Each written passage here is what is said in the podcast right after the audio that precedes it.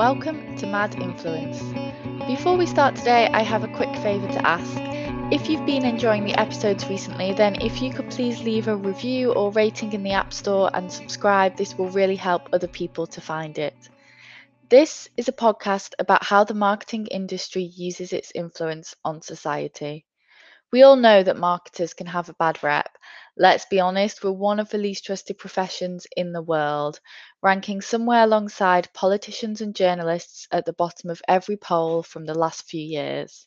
But what about the people who use their positions of influence to spread positive messages, entertain the world, or inspire social change? I'm Helen Saul. I work in brand marketing, and I'm hosting this podcast so that I can speak to some of these people about our role in influencing culture and investigate how we can all use our power more for good. Today's guest is Jean Kilbourne, a pioneering activist, speaker, and writer who has been commended for the research she has done for over half a century on topics including the image of women in advertising, addiction, and media. After working as a secretary at the BBC and a French film company in Paris, she went on to teach before creating books and documentaries which have been praised globally. Her critically acclaimed Killing Us Softly Advertising's Image of Women has been remade three times and is one of the most popular educational films of all time. She has testified for the US Congress and advised the UK Parliament on a campaign for body confidence. In 2015, Jean was inducted into the National Women's Hall of Fame, and she has been praised by notable figures like Brene Brown and Maya Angelou.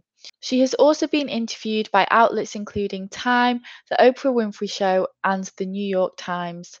Jean knows how to engage an audience. Her TED Talk on the dangerous ways ads see women has been viewed over a million times. Jean has been outspoken throughout her career about the dangers of things like stereotyping in advertising and the importance of media literacy.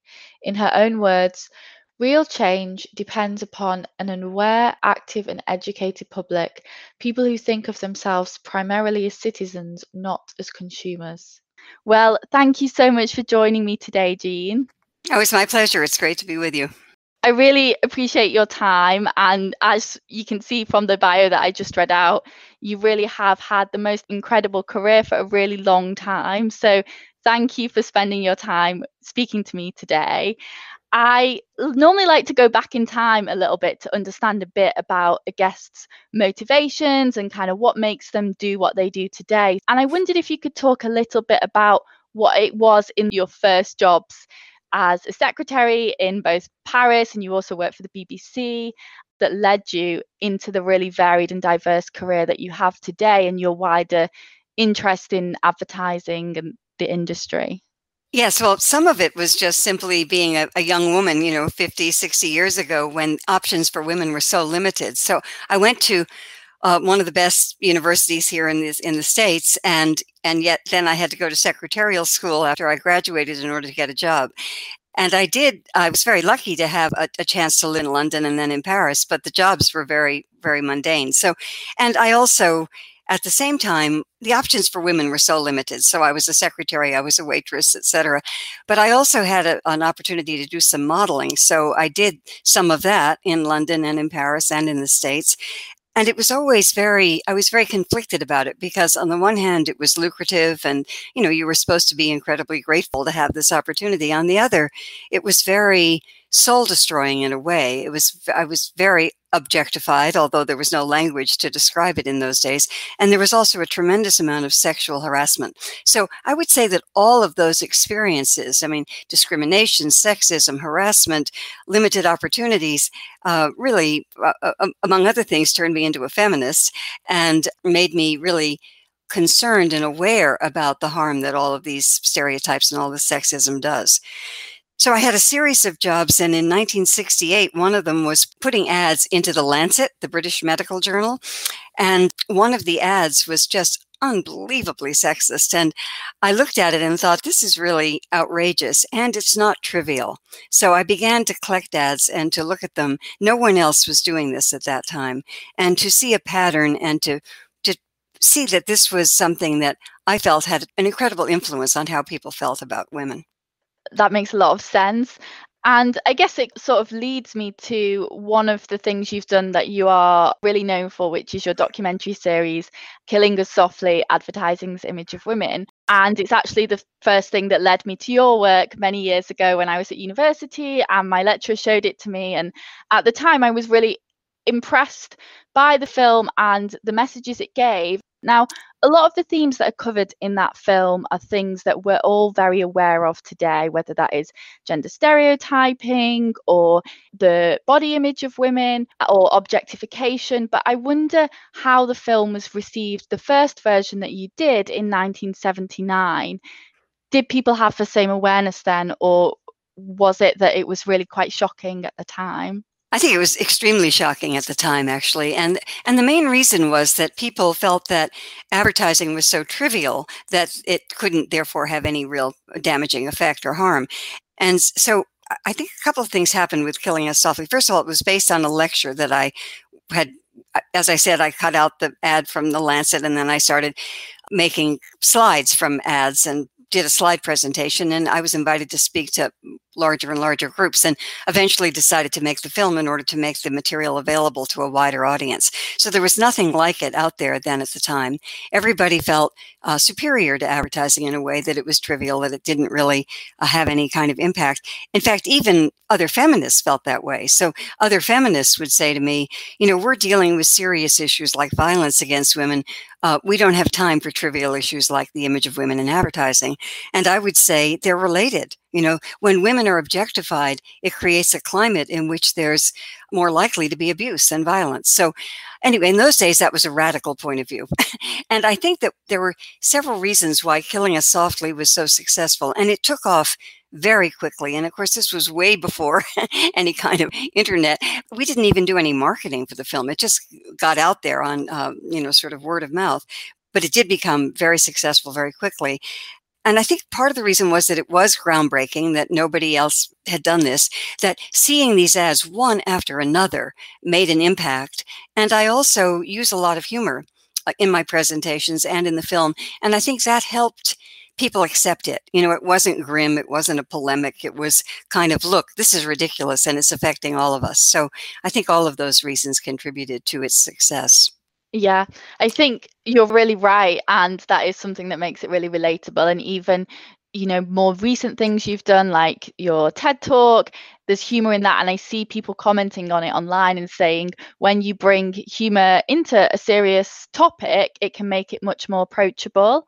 I wondered, I know that you always get asked, how has it changed over time? So I don't want to ask you the same thing, but I would like to know what is your assessment of the situation in 2021? I, you're right. I do get asked that, but it's a very important question, you know, and I am sort of unusual in that I've been looking at this for so long.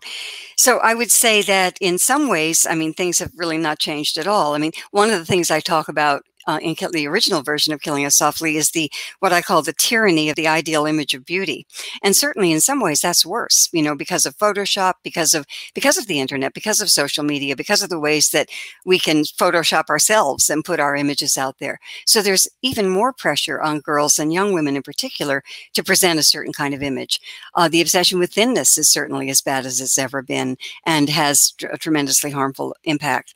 The sexualization of children, which I talked about, you know, 50 50 years ago was much worse. Violence against women, all of those things have certainly increased or gotten worse or gotten more graphic. Um, the impact of social media, of course, is huge. And that's something that I didn't address, of course, in, in the early versions of the film.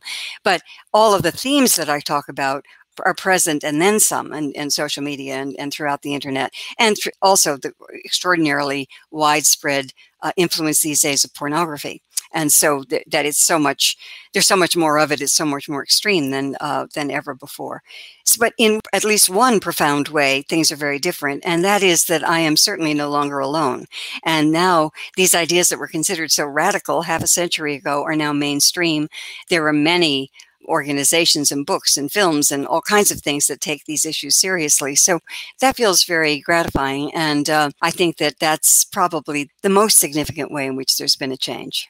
Yeah, definitely. And something that I'm really curious about is obviously the fact that your entire career, you have been very critical of the advertising industry for some of the reasons that we've already discussed. And I know previously you've said the best way to approach these problems is not necessarily to go to advertisers because advertisers are profit focused. But at the same time, you're here on this podcast today. This is a podcast about the advertising industry.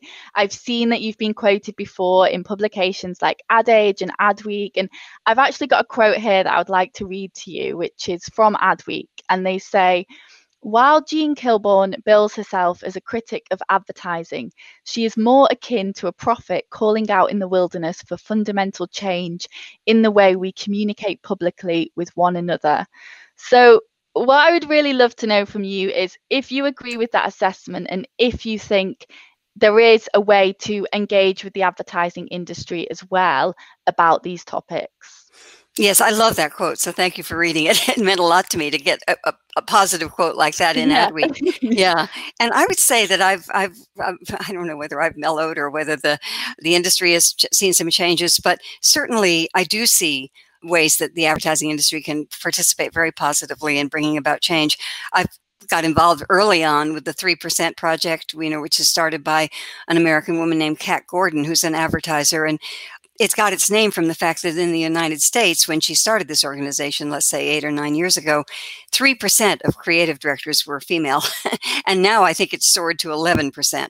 So, what, what Kat and the organization are doing is trying to bring people in the industry around to bringing about change. And I think that's very important. We've also seen I think, some very positive um, commercials. I mean, starting with the Dove campaign, you know, the campaign for real beauty and all of that.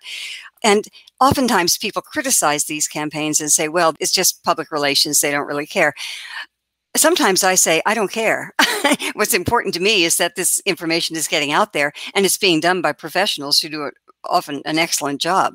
Uh, there was a commercial from Always, the um, maxi pad uh, that run like a girl, you know, maybe five years ago.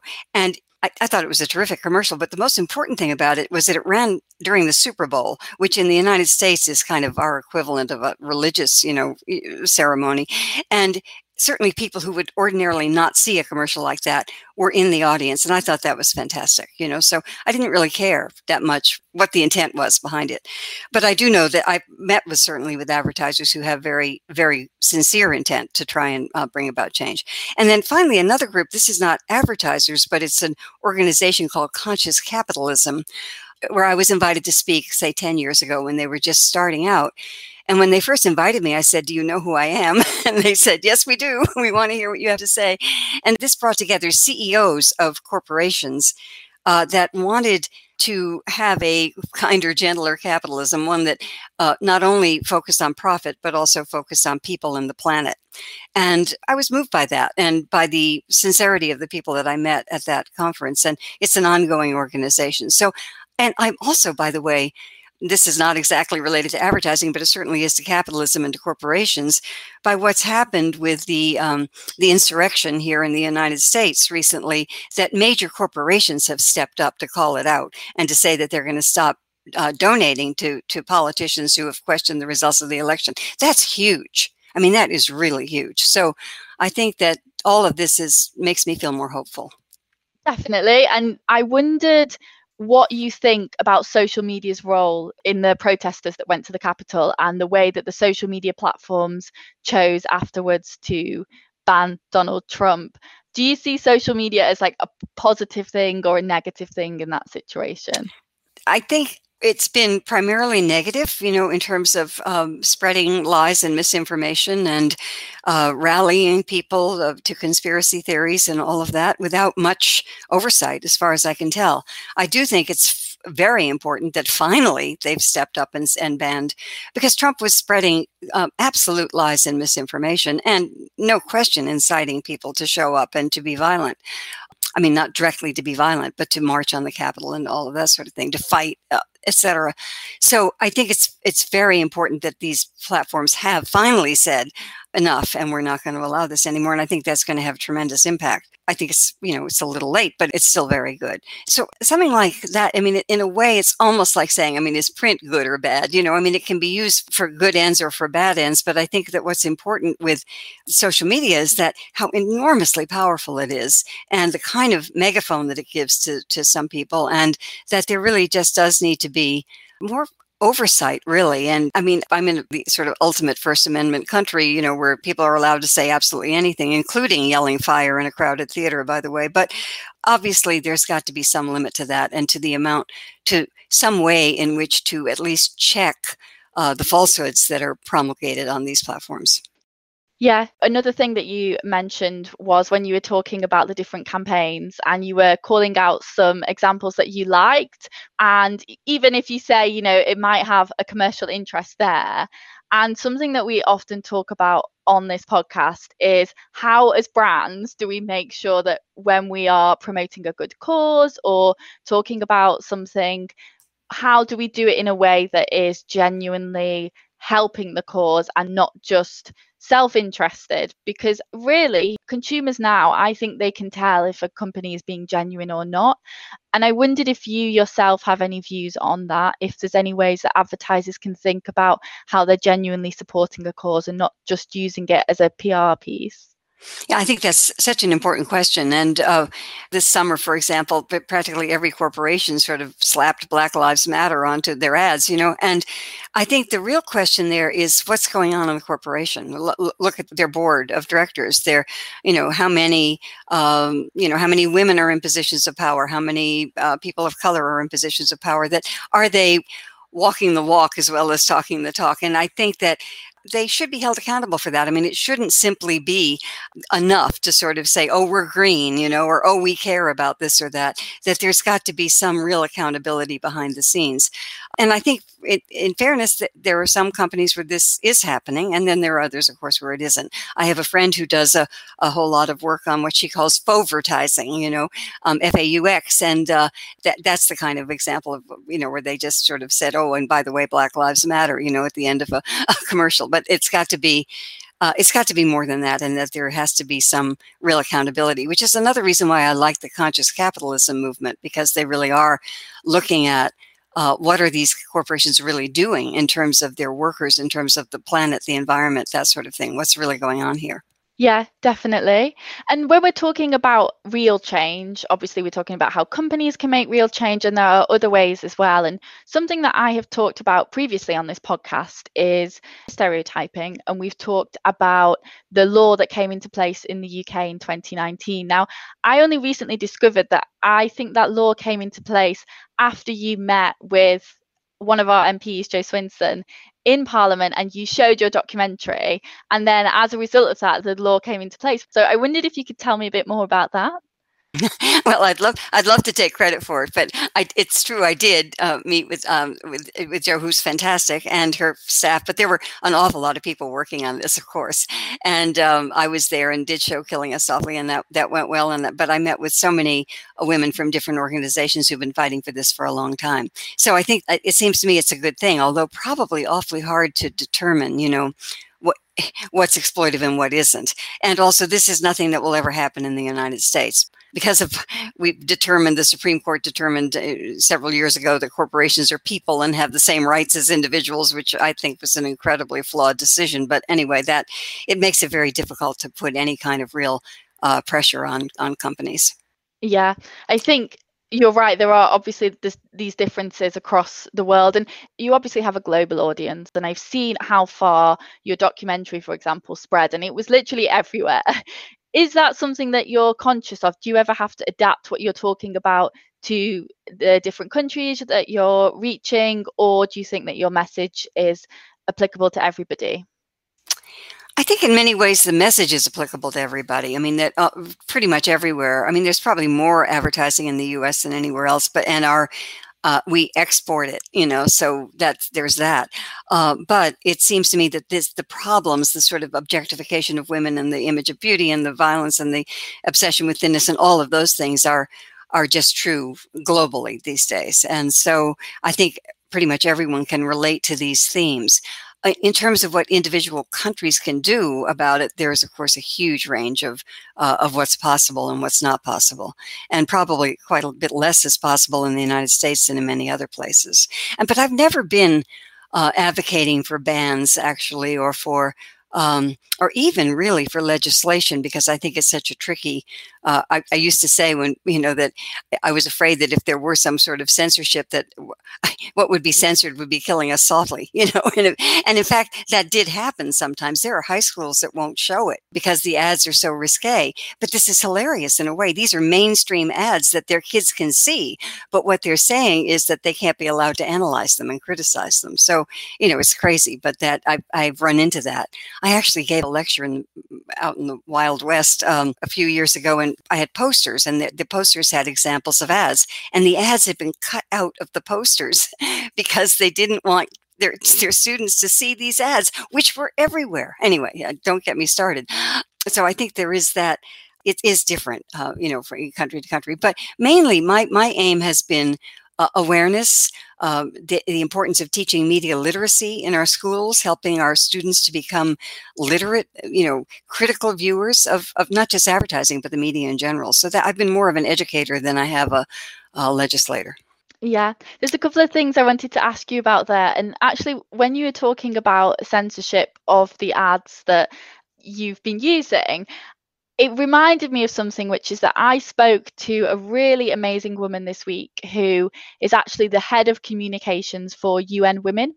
And she recently worked on a campaign which is to bring awareness about gender based violence across the world, specifically things like uh, domestic violence, marital rape, and female genital mutilation. And their whole campaign was about the fact that it, so it showed pixelated images and it said we're not allowed to show you this image in your country, but in, say, 44 countries, it's legal. And I thought that was really powerful. And it just reminded me, just based on what you were saying, it's about the fact that we're not allowed to show you an image, but actually, like, this thing is going on somewhere. And I wondered when you're talking about someone like this woman and the work at that organization, do you think that kind of thing is a positive way in which we can use advertising? Oh, absolutely. Yeah, that seems like a very positive way. And there are many other um, positive ways too. I mean, in addition to the work on sexism and everything, I've done work on uh, alcohol and tobacco advertising for a long time. And in this country, uh, you know, 20 years ago, let's say, there was a whole lot of anti tobacco not just anti smoking, but anti tobacco industry advertising that was done by public health departments. And it was very, very powerful and very effective. And I remember meeting with advertisers who were doing that, and they were they were young and they were so happy to be using their skills in this very pro health, pro freedom kind of way. It was really that was very important. Yeah, definitely. I'm conscious that we are coming to the end of my time with you. So normally I just like to end on the same few questions. One extra question I have for you just I've seen that you've met with so many interesting people in your career and I wondered are there any that really stand out that you really remember more than anybody else?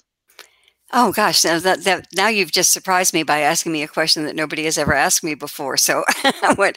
Uh, I mean, I've met so many, so many people, and so many. Uh, uh, but if you're talking about people who are well known, I guess, or I mean, you can answer that question how you best see fit. The woman that I mentioned earlier, who works for UN Women, she was telling me this with like famous people like Emma Watson, Nicole Kidman, and she was saying they're all really useful to the campaigning and they're really grateful for their support. But then at the same time, she's also incredibly grateful for the grassroots campaigners that she works with and the normal everyday influencers.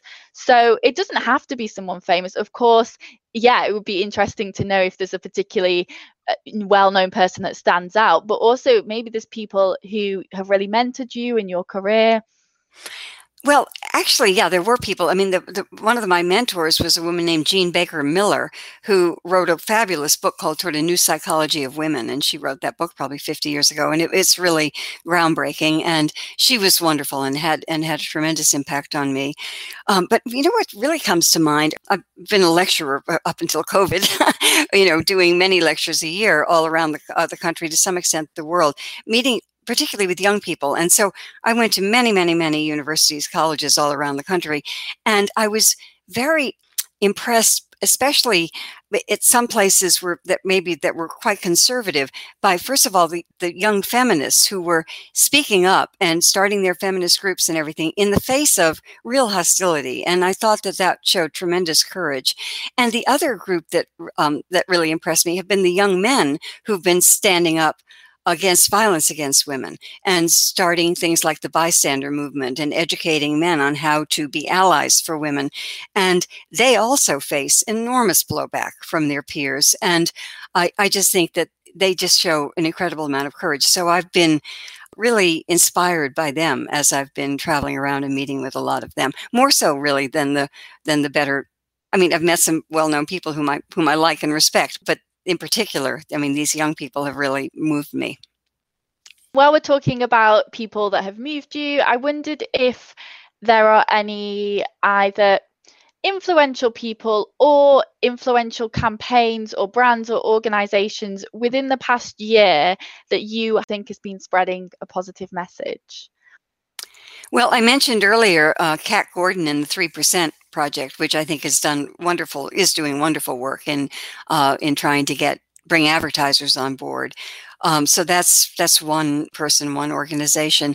Another is Jennifer Siebel Newsom, who's uh, married to Gavin Newsom, the governor of the state of California, and she did a film several years ago called Miss Representation, which is about the ways in which um, the images of women in, in in the media limit women's political ambitions and women's sense of political power.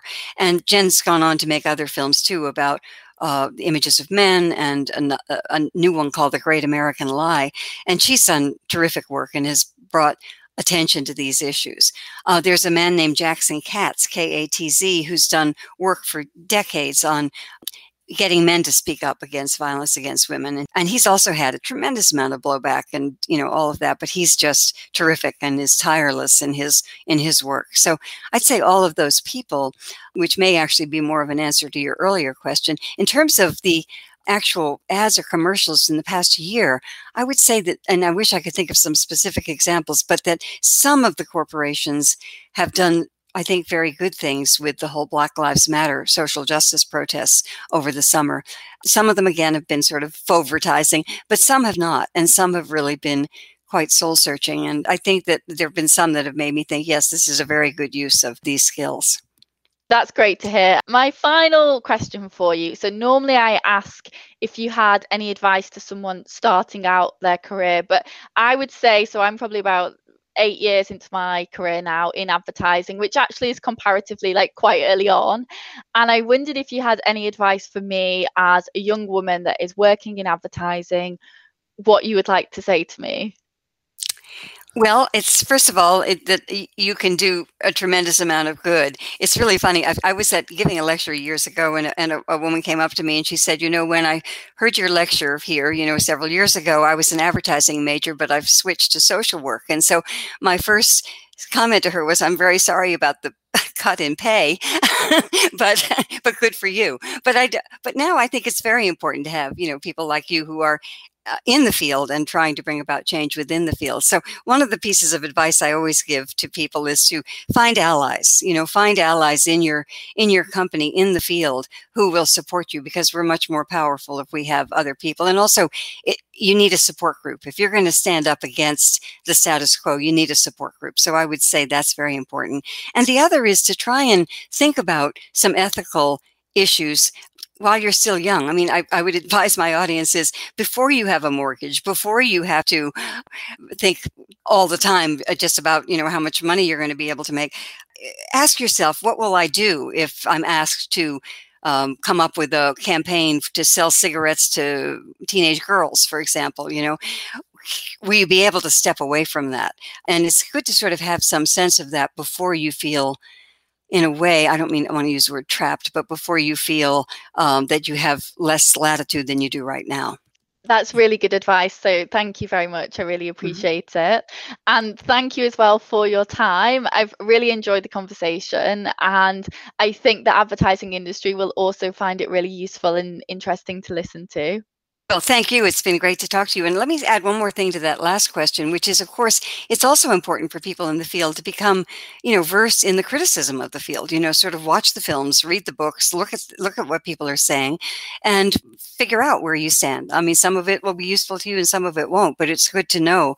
I think uh, what's out there. And these days, there's a lot. I mean, of course, I want everyone to watch Killing Us Softly, but there's many other things out there now too that people can watch and read and be part of. And there are groups too, of course, that people can join. So um, I think all of this is is very important too. I really agree, and that's why I'm so grateful that you came on today because you know it was a bit of a risk, I guess, in, in terms of the fact that you are a big critique of the advertising industry. I'm someone that works in advertising, but I think I've learned a lot from you. So thank you.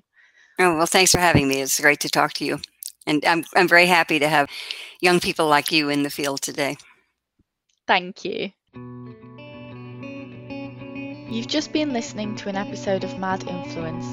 If you want to find out more about Jean Kilbourne's work, please go to her website at jeankilbourne.com, which also contains links to her social media pages. This episode was recorded remotely with music by Joseph McDade. Thank you so much to everyone who's reached out with positive feedback recently. If you do get a chance, it would mean a lot if you can please subscribe, rate, and review the podcast, as this will really help it to grow.